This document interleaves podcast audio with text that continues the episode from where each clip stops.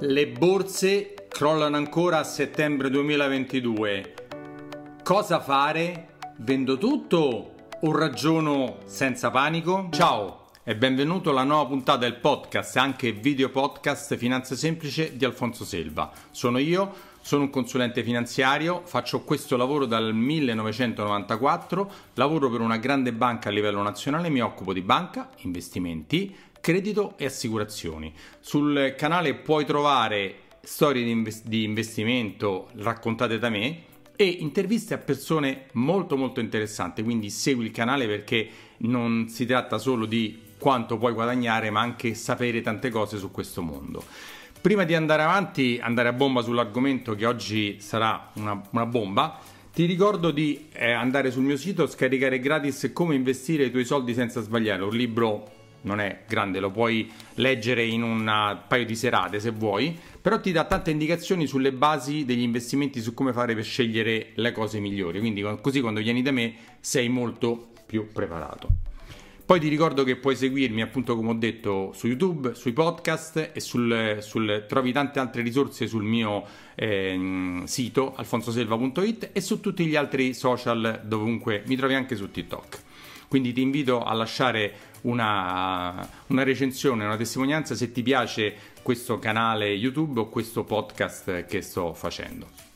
Oggi ho tratto spunto da un articolo di una persona a me molto cara che ho anche intervistato sul mio podcast, sul, su un video, che ha scritto, ne scrive tanti, però questo mi ha colpito particolarmente, soprattutto perché siamo in questo periodo. E quindi te lo voglio leggere, te lo voglio leggere e seguimi perché ti assicuro che è molto molto importante. Lui si chiama Leopoldo Gasbarro, è il direttore di Wall Street Italia, un giornale specializzato sugli investimenti e l'ha scritto nei giorni passati. Allora, si intitola Mercati che fare?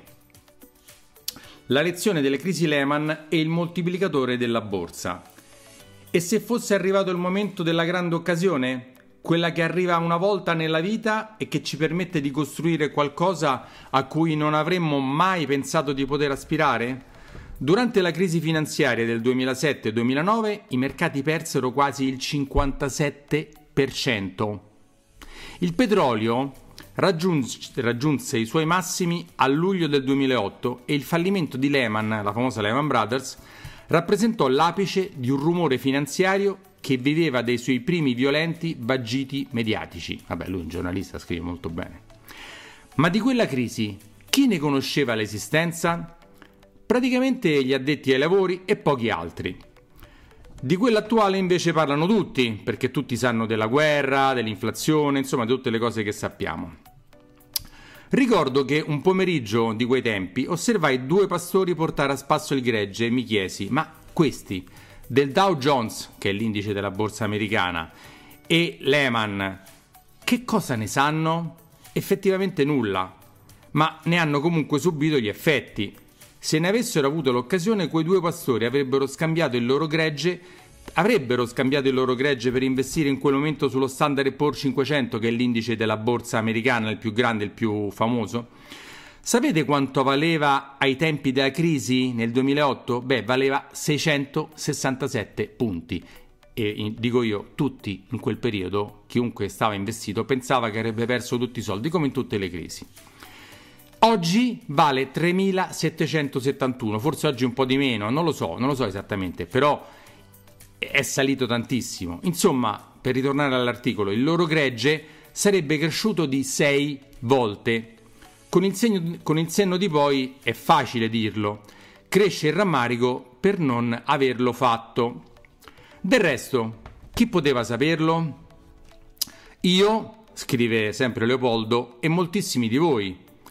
Sarebbe bastato guardare nel passato e rileggere ogni singola crisi finanziaria. Ce ne sono sempre state e ce ne saranno sempre. Hanno tutte scrive Leopoldo, le stesse caratteristiche. 1. Sono generate da motivi differenti. 2. Hanno durate differenti. 3. La più importante, finiscono sempre. Finiscono sempre. Avrei dovuto saperlo anch'io che sarebbe finita e se fossi stato un pastore moltiplicare per 6 il mio gregge. E invece non l'ho fatto perché il pastore non lo sa. E oggi, anzi domani, sarò ancora qui a contare le stesse pecore. Ed qui è chiaro il paragone fra il, il pastore e l'investitore. Oppure, rileggendo i tre punti in comune a tutte le crisi, sarò stato in grado di approfittarne? E voi? Continuerete a fare i tremebondi, vittime di una comunicazione negativa, o entrerete nel supermercato delle offerte speciali e ne approfitterete? Beh, questo è l'articolo. Ho voluto cogliere questo articolo che mi ha colpito tra gli altri, tra tutti i vari articoli che Leopoldo fa, perché coglie appieno quello che io vado sempre predicando. Nei momenti di crisi sembra che sia tutto nero, ma non è così. Faccio il paragone più classico che mi viene sempre in mente è quando ci sono i saldi si va a comprare le stesse scarpe, la stessa borsa, lo stesso cappotto, la stessa maglietta che costava 100 euro prima dei saldi, dopo i saldi viene 40 euro, 50 euro, è la stessa, solo che la paghi molto meno. Le azioni valide sul mercato, i mercati validi risaliranno perché sono gli stessi, le aziende non muoiono. Quindi ti voglio dare, ti voglio dare questo, questa lettura di, di, quello che scrive lui. Un'altra cosa mh, che voglio anche dire importante è che oggi come oggi ci sono nel mercato, sul mercato finanziario, tantissimi invece eh, strilloni di borsa, eh, economisti dell'ultimo momento, persone che non hanno mai visto una crisi seria negli ultimi 5, 10, 15 anni. Ho sentito eh, ho sentito dei video, dei, dei, dei, TikTok, dei social su Facebook di ragazzini di 20-25 anni che dicevano è la fine del mondo, le banche centrali stanno alzando da morire i tassi, moriremo tutti. Non è così. Cioè, pensate che i tassi Oggi siamo su tassi negativi ancora, perché se anche i tassi ufficiali stanno al 4 e l'inflazione sta all'8, stai sempre perdendo un 4. Lo so, è strano pensarlo, ma è così. Ritornando al discorso di, degli strilloni che dicono che tra poco finirà il mondo, la borsa morirà, scenderemo, ricordati che un orologio rotto segna l'ora giusta due volte al giorno. Quindi dire ogni sei mesi, ogni anno, ah, la prossima crisi ci sarà, perderemo tutti, perderemo tutti, è normale che prima o poi ci azzeccano, perché prima o poi la crisi arriva.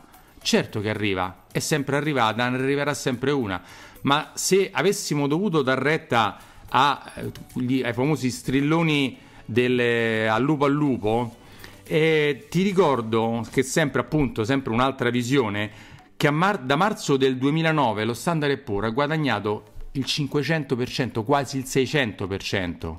Quindi chi avesse dato retta a quegli strilloni di quel periodo di vendere tutto, di stare liquidi, di rimanere sui conti correnti, avrebbe perso la solita occasione mancata.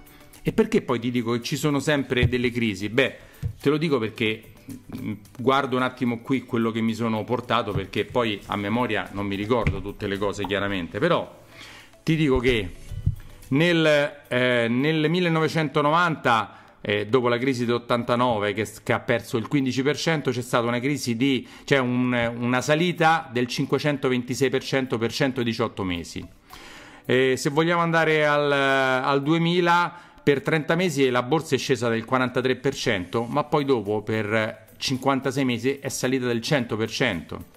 Nel 2008, la famosa crisi che dicevamo adesso, appunto, ha perso il 51% in 16 mesi, però poi è riguadagnato il 94% in 26 mesi. Nel 2011 c'è stata un'altra crisi che ha perso il 7% in 7 mesi, per poi salire da morire per 121 mesi del 272%. Poi per non citarti eh, l'ultima che abbiamo avuto nel 2020, che, in cui le borse hanno perso in poco tempo il 50%, e poi un anno, un anno e mezzo dopo erano risalite, riguadagnate e stavano sopra del 20-30%. Certo, da inizio anno le borse stanno perdendo, certo c'è la crisi, certo c'è l'inflazione, certo c'è la guerra, certo le, le banche centrali rialzano i tassi, è vero, eh, tutto quello che sono la parte obbligazionaria ha perso tantissimo come non succedeva da 50 anni perché in sei mesi le, i tassi sono risaliti del 3-3,5 e forse non sono ancora arrivati, ma guarda che ogni anno soprattutto nel campo dei bond, dopo una grandissima discesa c'è stata una grandissima risalita che ha più che compensato la discesa. Poi, visto già che ci sto, che sto facendo questo, questo mio editoriale, voglio ricordarti anche il mio ruolo di consulente finanziario. Allora, il consulente finanziario non è quello che ti dice eh, che ti fa guadagnare di più. Non, non lo creo io il mercato, non lo creo né quando cresce né quando scende. Quello che faccio è guidarti per un progetto a medio-lungo termine, a 5, 10, 15 anni. La verità è che se nel 2008 tu fossi rimasto investito, nel 2010, nel 2020 e non avessi seguito quelli che ti dicevano di mettere tutto sui conti correnti perché stava venendo giù il mondo, morivamo tutti, le borse crollavano tutte, oggi avresti guadagnato molto. Quando incontro qualche investitore risparmiatore che è seguito dalle classiche banche vecchio stile, quelle col bancone, quelle in cui il consulente finanziario, chiamiamolo così, cambia ogni sei mesi, ogni anno, si lamentano perché dicono che non hanno mai guadagnato o pochissimo. E ti credo, perché se tu segui la tua ansia di paura di perdere e continuamente cambi, sposti, vendi, rientri, rifai, non guadagnerai mai o quasi mai. Non devi fare una cosa tattica, cioè nell'istante adesso compro i BTP perché adesso mi metto sul dollaro perché adesso compro le materie prime, adesso vendo questo, adesso compro il Bitcoin perché no, non devi fare questo, devi fare un progetto insieme con un consulente finanziario quando fai questo, un progetto a medio-lungo termine, i risultati arrivano. I risultati non arrivano se continuamente cambi direzione. Invece devi porti un obiettivo, dire dove vuoi arrivare, fare un bel progetto insieme con il tuo consulente finanziario, tutelarlo con un ombrello assicurativo perché non basta solo mettere da parte dei soldi o far fruttare quelli che hai, ma devi anche tutelarti a te, la tua famiglia, la tua impresa, quindi con gli strumenti di tutela, perché nel caso di problematiche che possono sempre arrivare, se non sei tutelato assicurativamente parlando, puoi perdere anche tutti i tuoi soldi. Quindi se fai queste azioni fatte bene in un certo modo, il risultato sicuramente, come ti ho detto fino adesso, arriva. Il momento è di crisi, sì, però come ti ho detto, non vendere, resisti, Anzi, se hai della liquidità, se hai dei soldi, è il momento di andare a comprare come? Tutto subito? No, magari fai un pack. Cos'è un pack? Se non lo sai, segui gli altri miei podcast che ho fatto. Se non lo sai, vuoi una consulenza? Chiamami. Se hai bisogno di capire come fare, chiamami, cercami sul mio sito alfonsoselva.it. Chiamami al telefono 338 31 69801, cerca il mio podcast Finanza Semplice e vai, cioè, c'hai mille posti su come fare per contattarmi. Sono lontano da te, cerca un altro collega, però non pensare che fare queste operazioni tattiche del momento ti porteranno ad un risultato buono, ti porteranno solo a non lo so. secondo me non portano a niente. Seguire l'ansia del momento non porta assolutamente a niente. Come al contrario, quando invece i mercati salgono da morire, tutti vogliono comprare le azioni e anche quello è sbagliato, lì è il momento di magari diminuire, vendere, eh, fare un'altra asset allocation, come diciamo noi in gergo. Quindi il mio consiglio è vai da un consulente finanziario esperto, fai con lui un progetto, seguilo, perseguilo, non ti far deviare dal momento e vedrai che alla fine riuscirai ad avere un buon rendimento. I mercati rendono in media fra il 7 e il 10% all'anno, che è tantissimo. Non ti far attirare dalle sirene strane delle truffe, ho fatto anche qua tanti articoli, tanti podcast su questo. Non esiste il guadagno veloce, subito, senza rischi. Non esiste, non esiste, non esiste. Fai un progetto con un consulente finanziario. Ti aspetto, cercami, chiedimi una consulenza. Alfonso Selva, consulente finanziario, Roma.